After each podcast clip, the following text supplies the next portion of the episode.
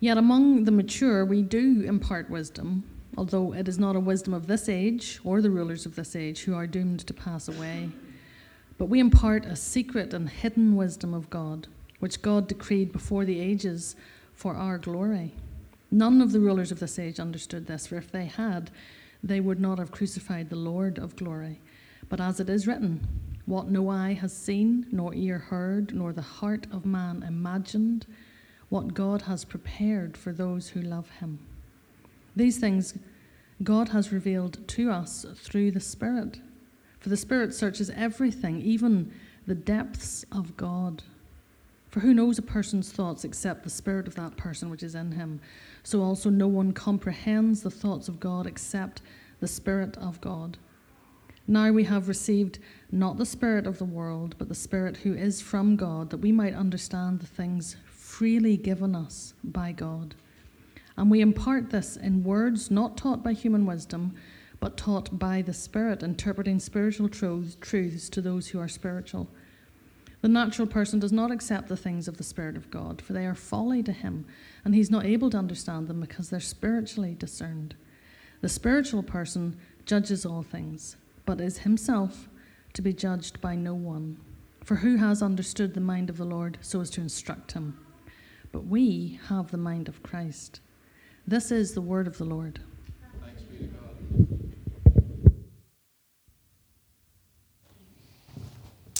Thanks, Rich. So I wonder, have you ever done anything stupid that you knew, and people are laughing already, that you knew was stupid at the time, but you kind of just did it anyway, right? I'm, I'm not the only one. Surely I'm not the only one. Uh, I will share one such example with you, uh, which is very embarrassing. Well, it's not embarrassing, but anyway, I'll say anyway. Um, before Haley and I were married, Haley lived up in Coleraine with her parents, and I lived in Belfast. And so, uh, you know, we were saving money for our wedding and uh, all that kind of stuff. And Haley was living up there and was, I guess, was finding it difficult, right? You were finding it good, like, you know, away from her friends and all that kind of stuff. So we we're on the phone one night, and Haley was a bit upset. And in an effort to comfort her, I said, and by, this is a couple of months before our wedding, so I said, because I was trying to be kind, maybe you should, you know, be, I said, why don't you join a gym? because I thought you could join a gym and meet some people. And she took this as, you know, I need to lose weight. Um, now, and, the, and that's not the worst thing. The worst thing went on was I said, look, if this is too stressful, we can postpone the wedding, which no bride wants to hear, right? So I know, I, I mean, it was like I knew that I was doing something silly or saying something silly, but I couldn't stop myself. I had the knowledge, but I didn't apply it, right? I had all the information that you shouldn't say these things, but I didn't apply that knowledge. Anyone ever been in a situation like that? Yeah.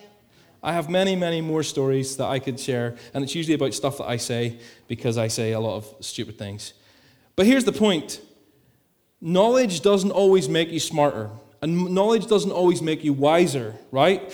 So think of the world that we live in today. We have more information available to us than any other people group in the history of humankind, in the history of the world. We can, we can literally, uh, on Friday night, we were watching Graham Norton, and I was able in, the, in a few seconds to find out the age of every person on the sofa on Graham Norton because we have information available to us. But yet, it somehow it seems like the world is getting dumber, doesn't it? Because wisdom doesn't, or sorry, having lots of knowledge doesn't always equal wisdom. Uh, and the, the context of, our, of, of, our, of this letter that Paul is writing here, the book of Corinthians is a letter from the Apostle Paul to the church in ancient Corinth. Well, Corinth was a city that was obsessed with, with, with knowledge and wisdom, right? Philosophy was really popular. Um, they believed that you could elevate yourself to a higher position in society by being better educated, by knowing more stuff that if you didn't know that much, you, you, weren't, you were a lesser kind of, you had a lesser place in society. Knowledge was power. The more educated you were, the higher you would rise up the social ladder, okay? But the problem was, for the church is that that same attitude had infiltrated the church, that, that the, the, the, the culture of the city around them had, uh, had infected the church, and they had become the very thing that they were supposed to be counter to. They were so obsessed with wisdom that Paul mentions the, the wisdom 15 times uh, in, in the last half of chapter 1 and the first half of chapter 2. 15 times. And this obsession with wisdom had led the church to a bad place, right? We know this. Uh, we, we sometimes forget because he's not addressing it directly, but he's, he's still addressing division in the church. They wanted to have wisdom, they wanted to be more spiritual, they wanted to be mature, and these are good things to strive for. But they were thinking about these things from like a human perspective. They were consumed with these things. They were consumed with the idea of elevating themselves above other less mature people. They had come to think that there were extra levels or, or secret knowledge or, or the, uh, of, of secret knowledge that you could gain. And all that had done was to lead them to a point where Paul could refer to them, as he does in, in chapter 3, verse 1, as infants. He says, You're infants in Christ, right? You're, you, you're behaving like kids. They were babies in the faith. The church was, complete, was in complete disarray. This, this, desire to, this desire to be better through knowledge and wisdom had led them to a place where there's just division. That's why they were talking about who's the better teacher. I follow Paul, I follow Apollos, I follow Peter. Uh, my teacher's smarter than yours. That's what they were talking about. And then last week, we saw how I've just lost all my notes. Don't know how I've done that. Um, last week, we saw how Paul uh, showed them that actually the, the cross of Jesus is wisdom.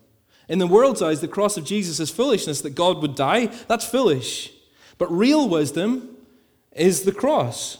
And then Paul says, Listen, I'm not coming to you in your terms. I'm not coming to you uh, to, to, to, to, with, lo- he, he calls it lofty language. I'm not coming to you uh, with the, the best ideas. I'm not coming to you to, to show off my intellect and wisdom. Well, my philosophy is better than yours. He just says, I, I come with the, the good news of Jesus. This is what he says in verse 2 of chapter 2. He says, I decided to know nothing among you except Jesus Christ and Him crucified. That's it. He desired to know nothing among them except Jesus Christ and Him crucified because the cross of Jesus, Jesus' death, is the wisdom of God. The cross of Jesus is the wisdom of God. And here's the point there's nothing more we need than the cross of Jesus. There's nothing more to add. We don't believe that, you know, you believe the good news of Jesus and you become a Christian and then you have to try and work your way up some ladder by learning more and more stuff about Jesus. That's not how it works. Like having, having degrees and PhDs in theology, that doesn't add into your salvation. You, you don't become more saved, right? All we have and all we need, the wisdom of God, is Jesus Christ and Him crucified. And uh, I've been thinking about this a lot this week, and I've said it before, and if you're new, you might not have heard me say it, but I'm going to keep saying it again and again.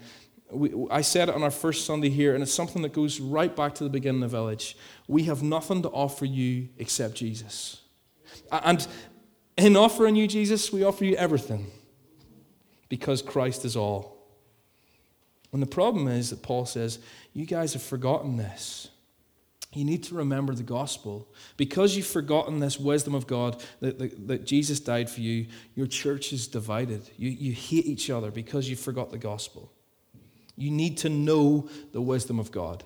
So here's the question I want to answer this morning. I want to answer how can we know the wisdom of God? How can we know the wisdom of God? Well, firstly, we have to look at how we can't know the wisdom of God. And the first thing we see from this text this morning is that the wisdom of God can't be known through natural means, right? It's something outside of uh, the natural realm of being. You can't study it in a lab, you can't absorb it uh, uh, uh mentally, you can't pick it up in a classroom. Look at verses 6 and 7.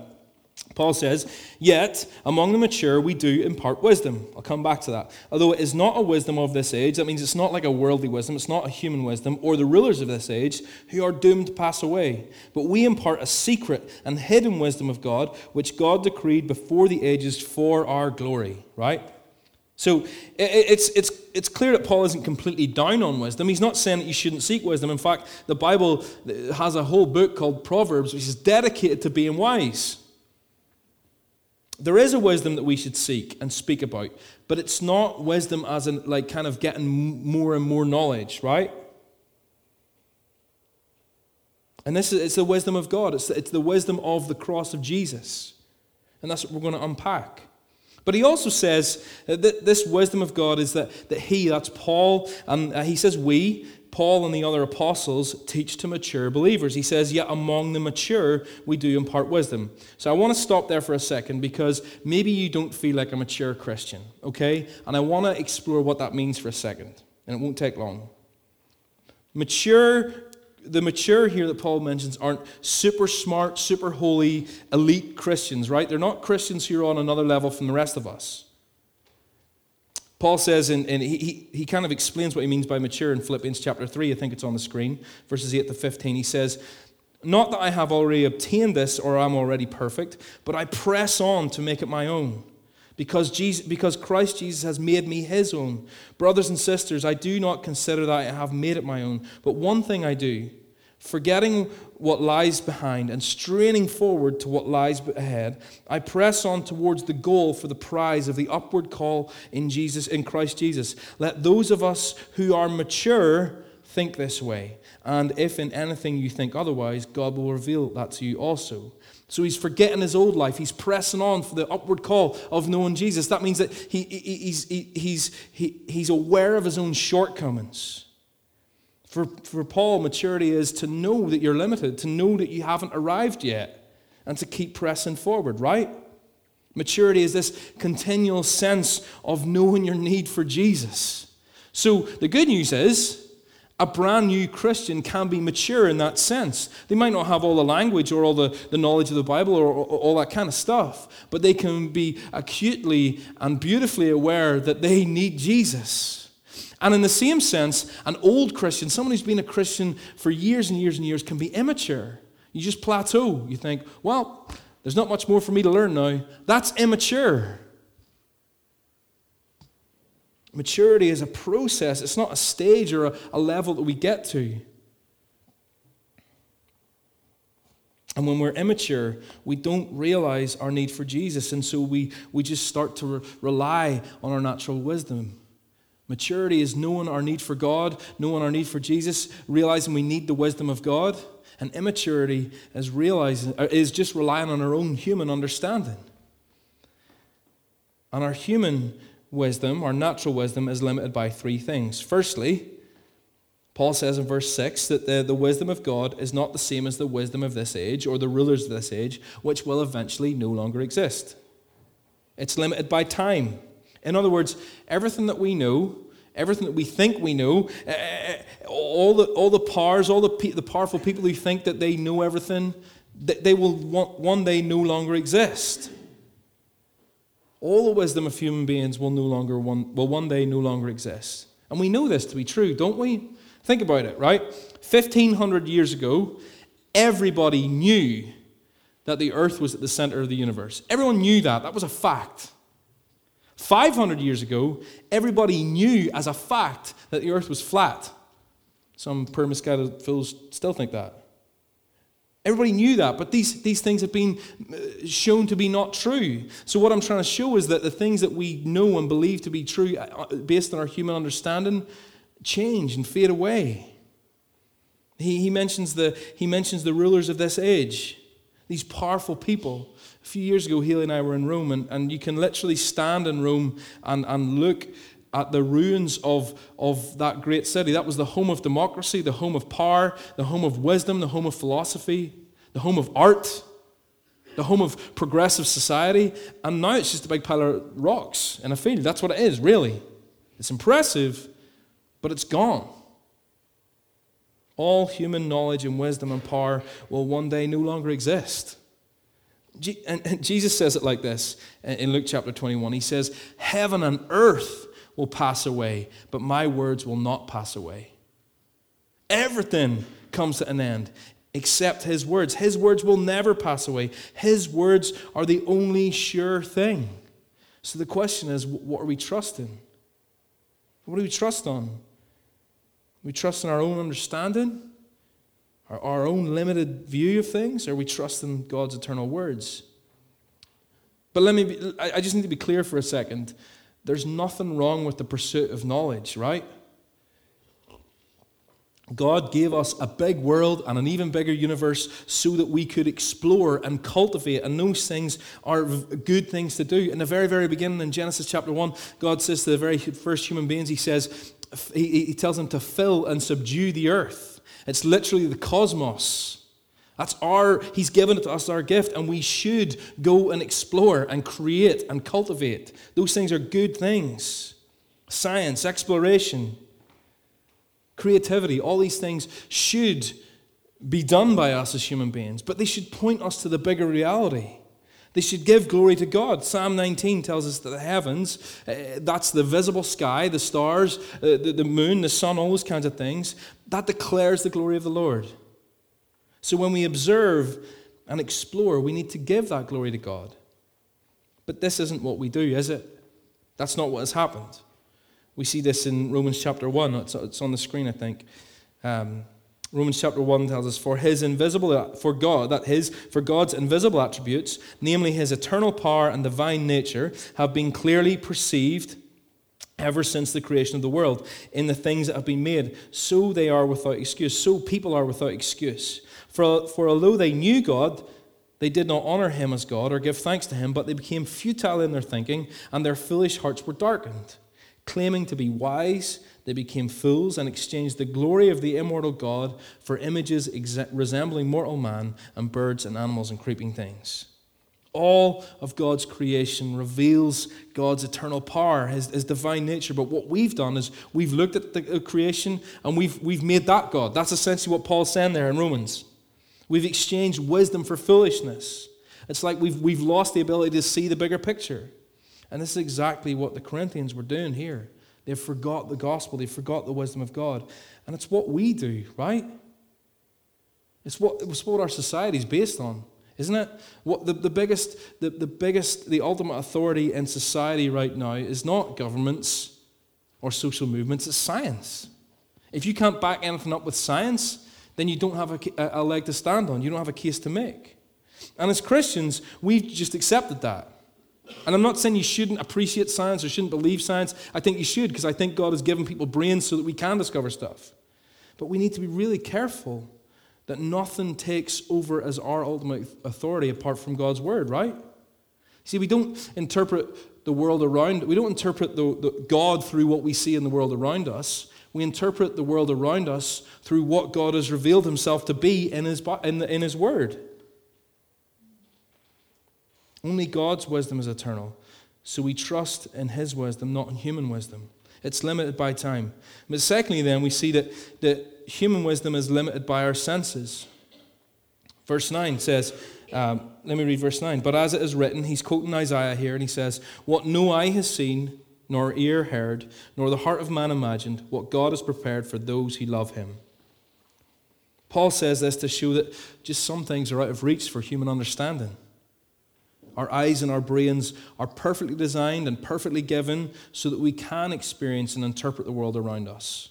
And those things are good, but the truth is, there is more to reality than the natural world. And if you're a Christian, you believe that, right?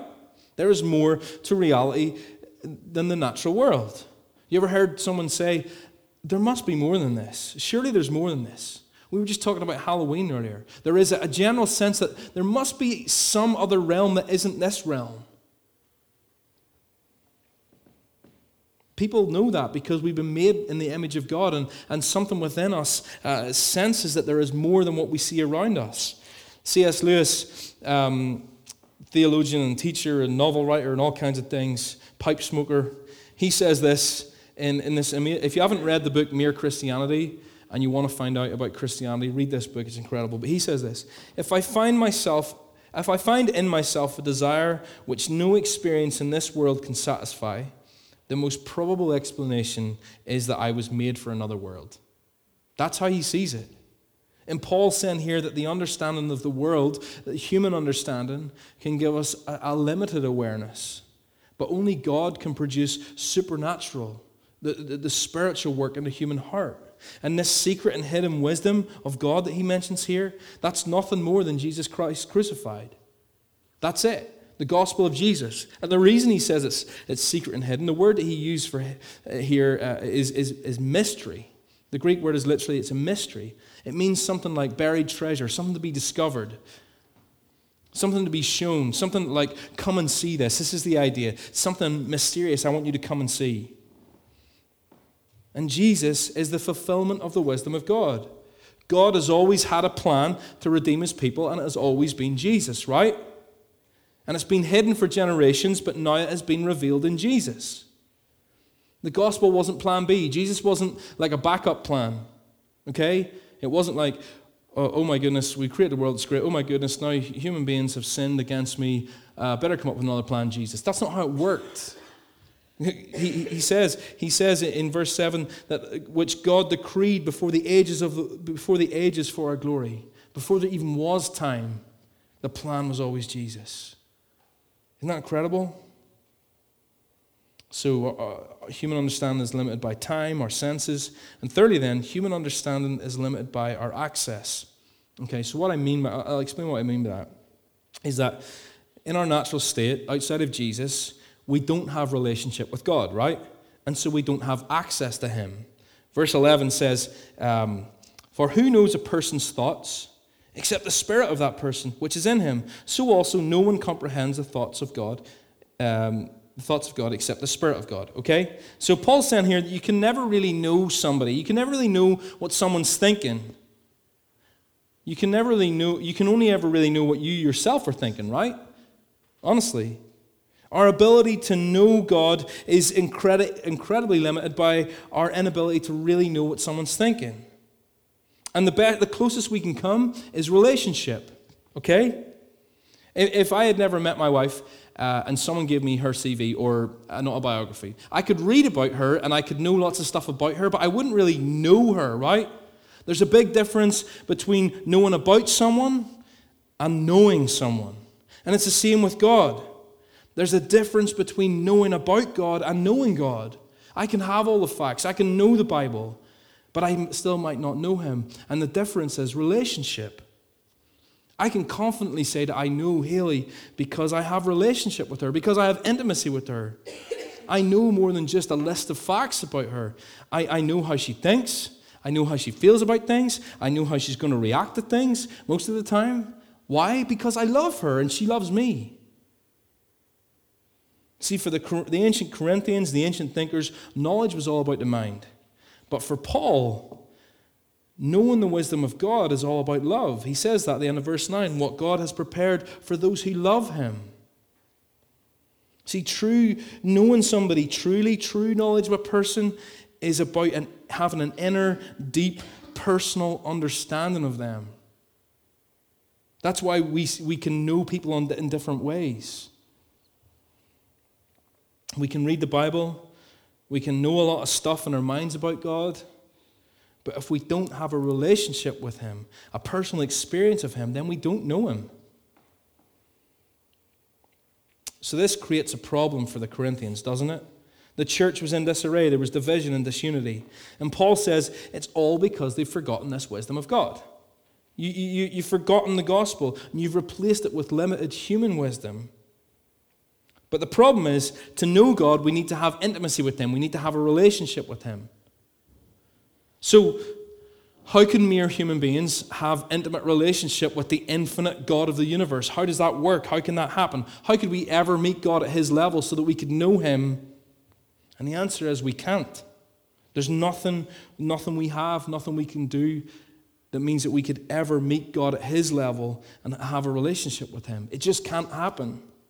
But here's the thing we can know God because God makes himself known to us right?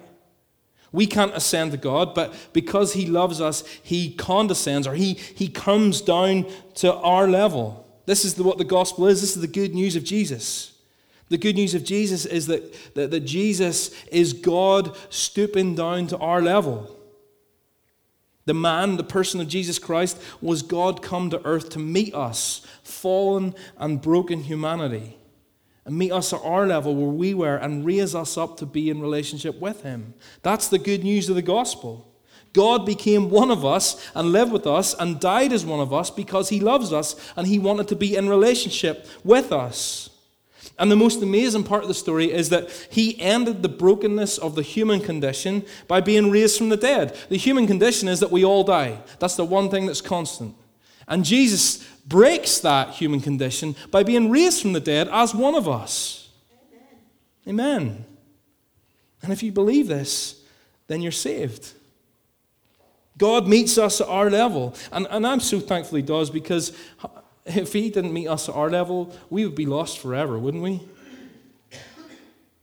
This is how He makes Himself known to us. And it's the only way that we can know Him is because He makes Himself known to us.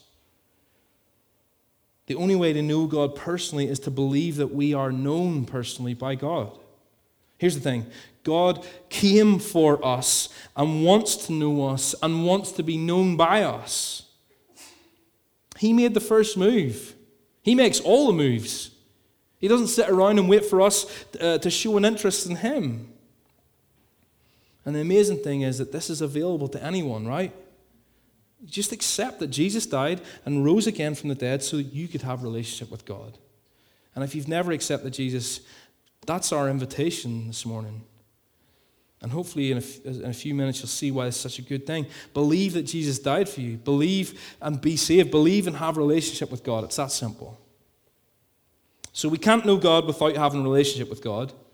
And God comes down to us through Jesus so we can have a relationship with Him. But how does that relationship work? How is it that, how is it that just by believing that this event happened, that Jesus rose from the dead, how is it that just by believing that event happened, that we are then able to have knowledge of the wisdom of God? How does that work? We'll see the answers in verses 12 to 14. This is all part of our answer of how to know the wisdom of God. Verses 12 to 14. Now we have received not the spirit of the world. Okay, so what he means by that is we haven't received the ability to gain lots of facts and wisdom and all that kind of stuff. But we've received the spirit who is from God that we might understand things freely given us by God. We've received the Holy Spirit, and I'll explain that in a second. And we impart this in words not taught by human wisdom, but taught by the Spirit interpreting spiritual truths to those who are spiritual. The natural person does not accept the things of the Spirit of God, for they are folly to him. In other words, if you don't have the, if you don't have the Holy Spirit, then these things are foolish. And the unspiritual person is not able to understand them because they are, they are spiritually discerned. There's a lot of stuff in there, and I want to explain it. Basically, what he's saying is when we believe in Jesus, the reason we can know God and know the wisdom of God is because when we believe that Jesus died and rose again for us, God's gift to us is that He gives us the Holy Spirit. Okay? And so I want to be clear for a second because we're all at different stages and, and some of this language is confusion. God is three persons. He's one in essence, He's the same, but He's three persons. God is God the Father, God is God the Son, and God is God the Holy Spirit. And that's what, what is called the Trinity. And so, what happens is when we trust in the work that Jesus has done, that he died for us and that he rose again from the dead so that we could know God, then when we believe that, we receive the Holy Spirit. The Bible tells us in Romans 8 that you, however, okay, so you, as in Christians, he's talking to Christians, are not in the flesh, but in the Spirit. In fact, the Spirit of God dwells in you. Anyone who does not have the Spirit of Christ does not belong to him. So, anyone who believes in Jesus belongs to him, and if you belong to Jesus, you have the Holy Spirit. If you're a Christian, you are the home of the Holy Spirit. Now, sometimes we, we don't know what to do with the Holy Spirit, do we? we? We, you know, last week we baptized people in the name of the Father, the Son, and the Holy Spirit. We know the Father, we know the Son, but the Holy Spirit, we're a bit confused. Like, what is he? Some kind of force? Is it a weird thing? But no, he's a person. And as we go through the, uh, we go through the rest of 1 Corinthians in the coming months, we're going to learn even more about the Holy Spirit. But the basis of it all is that the, the Holy Spirit is God and He dwells with us. That's how we can know God. And it's the Holy Spirit who allows us to understand all that God has given to us through Jesus. In other words, the Holy Spirit is vital for our salvation because without the Holy Spirit, we couldn't know God. It's only because God is three persons that we can know him. Think about it. If God were just one person, God would always just be at his unknowable level, right? And they would just be out of reach because there would be no Father to send the Son. There would be no Son to come and die for us and, and be raised again from the dead for us. And there would be no Holy Spirit to make God's plan of salvation known to us. So we owe our knowledge of God's salvation to the Holy Spirit. And we just forget Him all the time, don't we? The Father sends, the Son does the work, and the Holy Spirit makes it known to us. The Holy Spirit is God literally dwelling with us, making his home with us. That's what the word dwell means. He makes his home with us. And the Holy Spirit is able to make God known to us because He is God. He's one, he, he is God. I was going to say He's part of God, but God doesn't have parts. He is God. The Holy Spirit is fully God. And He knows God because He is God, just in the same way as you know yourself. You know your own thoughts. And because He's God and because He dwells with us, He's able to impart all this knowledge and understanding of who God is and, and what God has done for us to us. Isn't that incredible? You know what this means? It means that knowing God, understanding God, appreciating God, it's all His work from start to finish. I can't claim that I've worked up some extra understanding of who God is or, or, or, or Jesus' work on the cross. I can't claim that because it's the Holy Spirit that does that work for me. He's the one that shows me the wisdom of God. He's the one who shows me who God is. It's only through God that I can know God. Now remember, this letter isn't written to an individual. It's not written to you know someone who, who needs to hear from Paul. It's written to the church community. The church community, probably much like us, except probably less togas and less incest, hopefully. Um, that's not a joke. We're going to get to that in a while. it's written to the church community, and Paul is describing how the Holy Spirit works in revealing who God is to the church community. And this is really important for us to know. In verses 12 to 14, he uses um, six verbs, six words to describe the work of the Holy Spirit among two groups of people. He talks, uh, uh, he, he um, hints at teachers and hearers in the community. Okay, so I think we have a slide for this. Um, let me just read these uh, verses again so we're not uh, getting lost here. Now we have received not the Spirit of the world, but the Spirit, that's the Holy Spirit who is from God, that we might understand. That's one of the verbs uh, the things freely given to us by God. And we impart, that's teach, in words not taught by human wisdom, but taught by the Spirit. And interpreting, that's another one, spiritual truths to those who are spiritual. The natural person does not accept the things of the Spirit of God, for they are folly to him, and he is not able to understand them because they are spiritually discerned. So, what's going on here? It seems like Paul is saying, to the teachers in the community, the Holy Spirit gives the ability to know, declare, and explain the wisdom of God. That's what the teachers are given there for. That's what the apostles uh, were given to the church for, that they could know and they could uh, declare and they could explain. And then for the hearers in the community, in the church community, the Holy Spirit gives us the ability to receive that and understand it and, and appreciate that. This word discern in the Greek, it means something like explore, right? We, we go and explore it and we can appreciate it. And by the way, just so you know, sometimes in the church community, firstly, I would say uh, uh, teachers are always hearers so we're always learning. But also, sometimes hearers become teachers as well. So when you're in your MC setting or something like that, and you're uh, sharing ideas, like I, I, mean, just on Wednesday night, I was learning incredible things from Chloe, for example, because she, she became the teacher in that situation. It's an incredible thing. And when the church functions in this way, and when the church works in that way, when the church is uh, listening to the Holy Spirit and letting the Holy Spirit lead, it leads us to grow in spiritual maturity and actually heals divisions, the divisions that were so rife. And we're going to come back to the divisions next week again. This is how we have spiritual maturity by knowing the wisdom of God through the Holy Spirit leading us. And this is why I think Paul must have been frustrated with the Corinthians. And probably if he was here, he'd be frustrated with us too.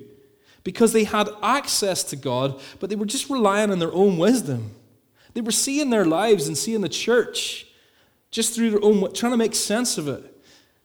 They, they weren't relying on the Holy Spirit. They weren't seeing the way God had gifted them to, to be able to see things. And they were staying as babies. And I, I just wonder how often do we do this? How often do I do this? Like, what are, the, what are the ways in your life? Think about it. that you just rely on your own wisdom and your, and your own understanding and, and, and stop yourself from maturing in your relationship with Jesus. It's so easy to fall into this way of thinking. So often in life, our frustrations come uh, and our, our, our disappointment comes because we're, we're not trusting the wisdom of God. This isn't the way I thought it would be. This isn't the way I want it to be. Well, you're not seeing it the way God sees it, the way that He's enabled us to see things. We can't understand the circumstances that we find ourselves in, no matter how hard we try. And so we just get disillusioned and maybe bitter and, uh, and about, about whatever's going on because it doesn't conform to our way of thinking.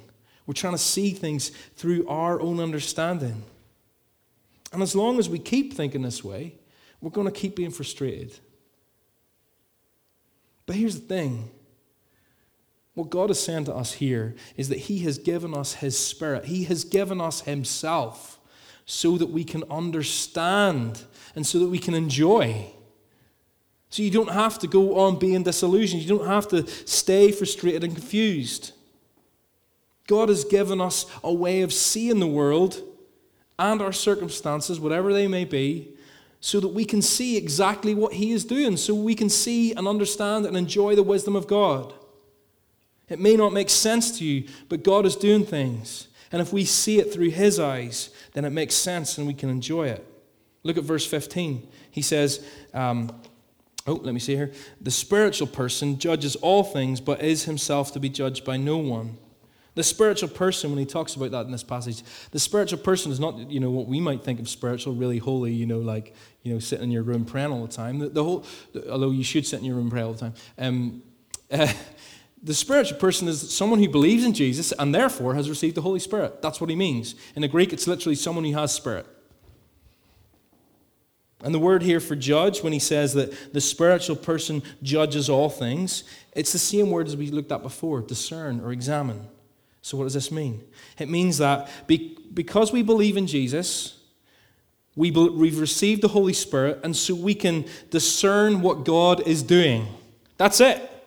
We don't have to be limited by our own understanding anymore. We don't have to see our circumstances just through our human eyes. We can see the broader picture and take comfort and joy. Man, this is the life that's available to you. If you trust Jesus, you don't have to see things in this limited, narrow way anymore and be disillusioned and sad and, and confused and frustrated. Uh, just last week, uh, friends of ours, I can't say this without getting emotional, had to say goodbye to their wee nephew. And if you're looking at that just, just through human eyes, you're going, it doesn't make sense that a wee baby should be sick his whole life and then die. That doesn't make sense. But I was texting my friend, and he said this.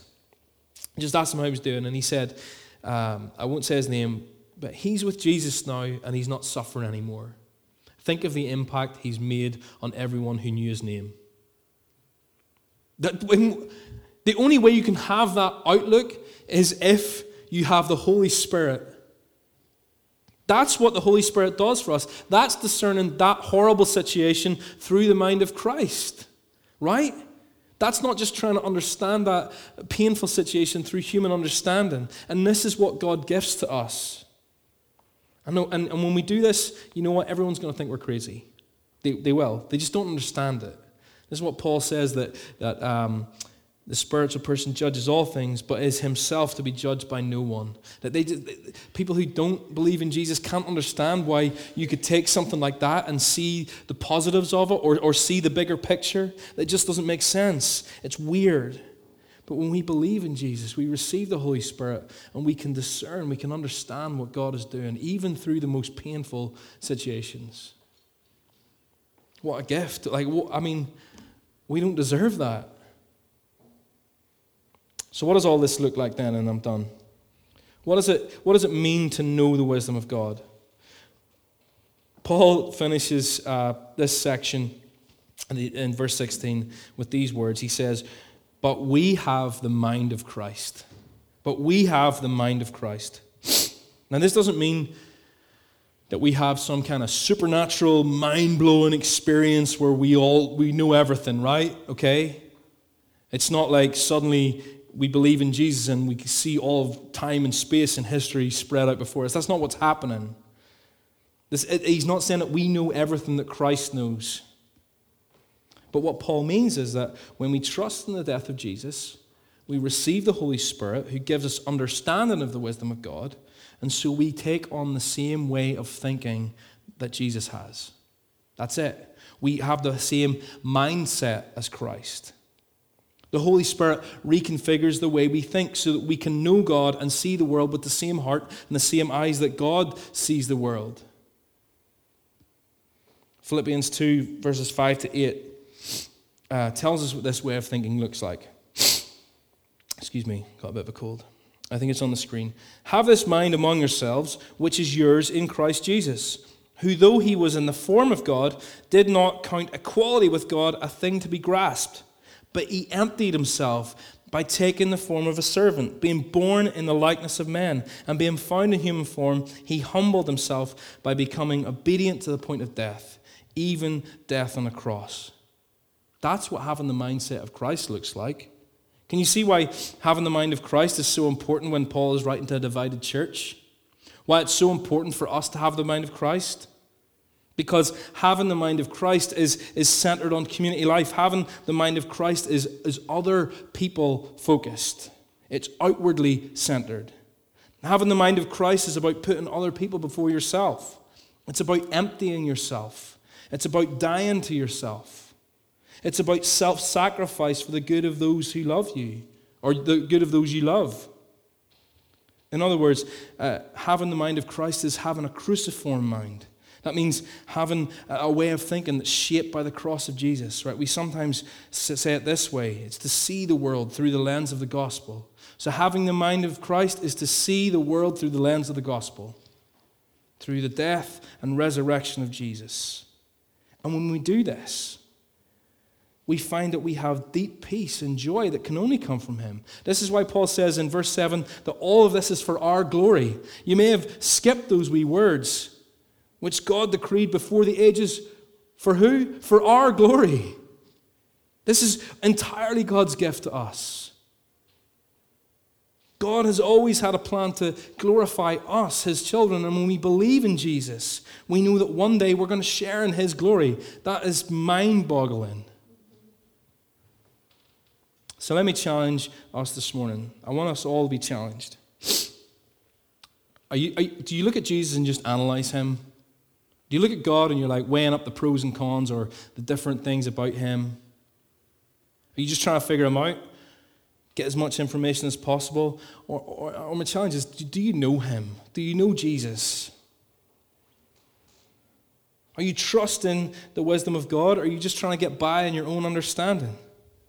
Because through the sacrifice of Jesus, God's inviting us to so much more. He's inviting us to a life of peace, a life of understanding the very depths of God. There's peace and joy and contentment that maybe you're after that is only found in Jesus. Jesus died and rose again so that we could be in relationship with God. And He's given us His Spirit so that we can understand Him. He enters our lives and he, he forms real relationships with Himself. So you don't have to be uh, burdened by frustration or confusion or, or, any of those things anymore. Just come to Jesus. Maybe you need to come to Jesus for the first time. Maybe you need to come to Jesus uh, again. In fact, you do need to come to Jesus again. Remember this again. That, that, that God loves us, so He sent us His Son, and He gives us His Spirit so that we could know Him. Isn't that incredible? And then we can enjoy this freedom that only the Holy Spirit can give us. I'm going to pray for us, and then we're going to uh, come to the table.